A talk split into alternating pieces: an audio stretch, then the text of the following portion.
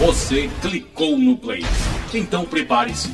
Durante 10 minutos, um resumão da história da Federação Brasileira. Características, competências, a Federação como causa pétrea e a Federação e o Pacto Federativo do Brasil.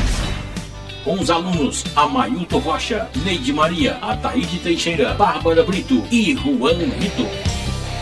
E para quem ficar até o final, receberá totalmente grátis uma dica que tem salvado vidas pelo mundo inteiro. Meu nome é Milton Rocha e vou estar fazendo um paliativo acerca da história da Federação Brasileira. Vocês sabem como surgiu o federalismo no Brasil? Quais foram as etapas? Como se deu aí essa origem? Lembrando um pouco aí da nossa história, quando a gente era colônia de Portugal e a gente ainda não era um, uma colônia federalista, né?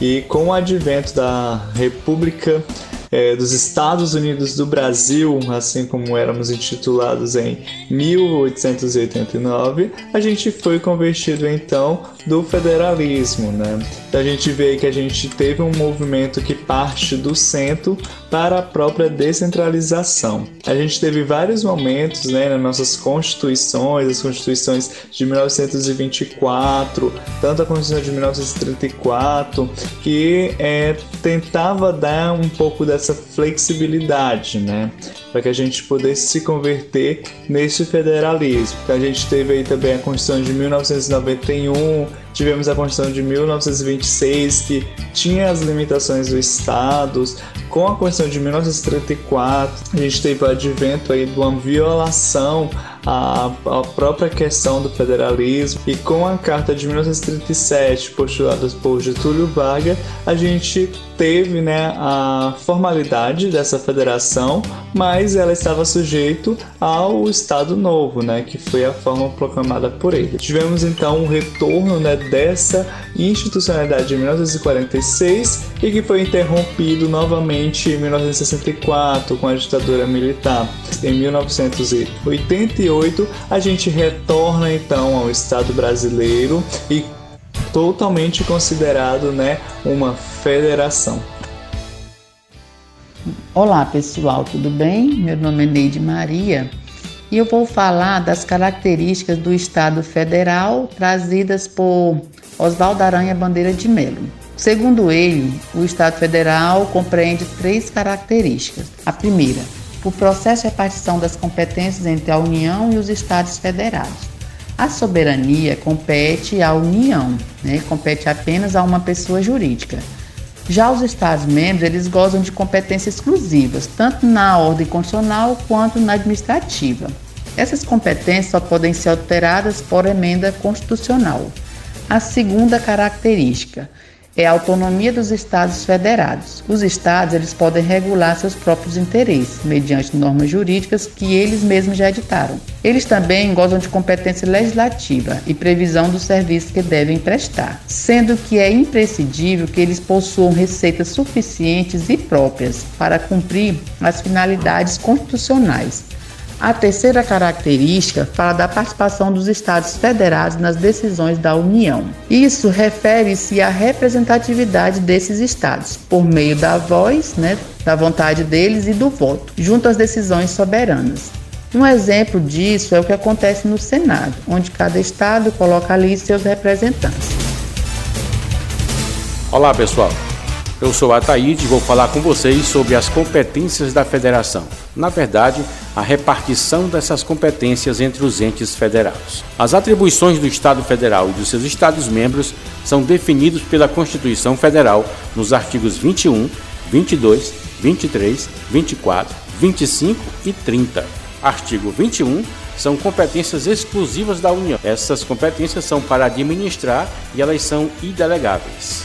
No artigo 22, tem as competências privativas da União, que são para legislar e podem ser delegadas. Temos também as competências comuns, tá? Se são comuns, é comum município. Então está no artigo 23. Todo mundo pode atuar para administrar, zelar pela Constituição Federal, saúde, educação, meio ambiente, etc.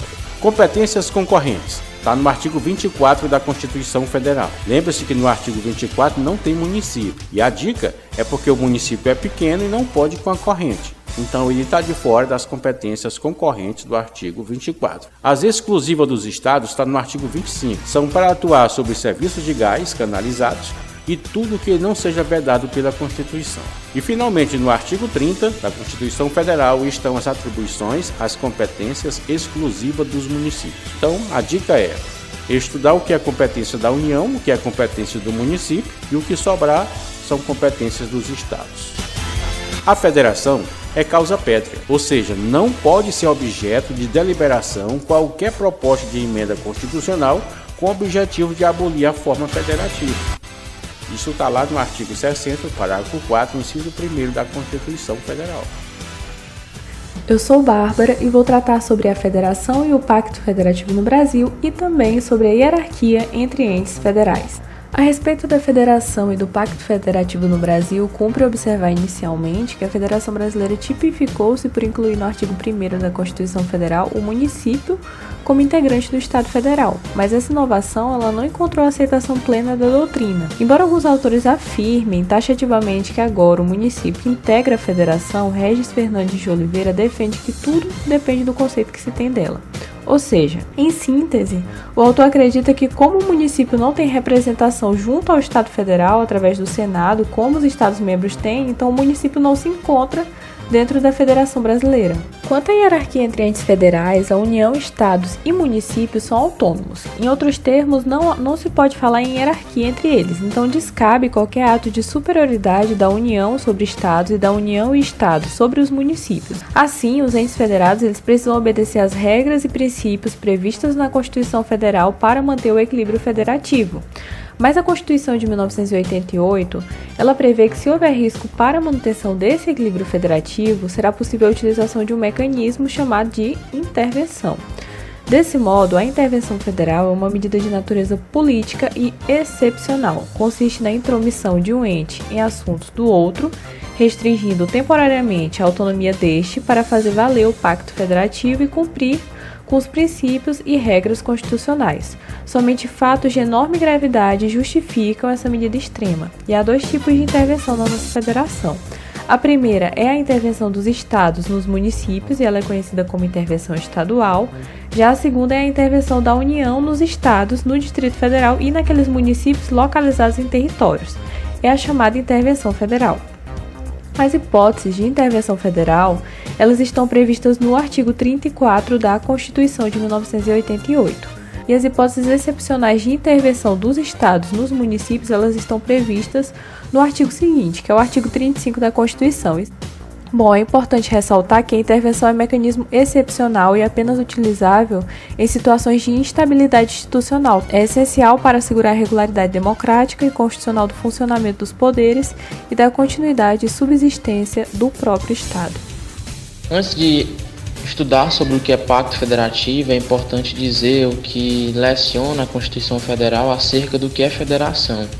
Com o advento da Constituição em 88, é, instituiu-se o que chama-se princípio federativo ou forma de governo na forma federativa. A federação é nada mais nada menos como a união entre os estados que se agregam para formar um só todo, de igual modo mantendo as características regionais. O pacto federativo, no entanto, ele pode e deve ser analisado sob diversas óticas. Desse modo, para se caracterizar o que é o pacto federativo, há diversos aspectos a serem analisados, tais quanto tributário, político, quanto a, o da administração e da previdência.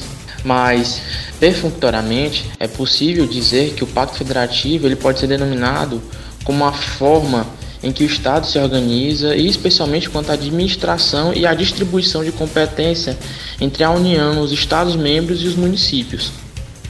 Federação é a união entre o Estado, em que se agrega todos para se formar um todo, mantendo as características regionais, e o Pacto Federativo é considerado e adjetivado como a forma em que o Estado se organiza, especialmente e principalmente, na verdade, quanto à distribuição de competência entre a União, os Estados e os municípios. Parabéns, você chegou ao final! Agora vai ganhar a dica que tem salvado vidas pelo mundo inteiro. Anota aí. A dica é: Fique em casa. E se sair, sair, use máscara.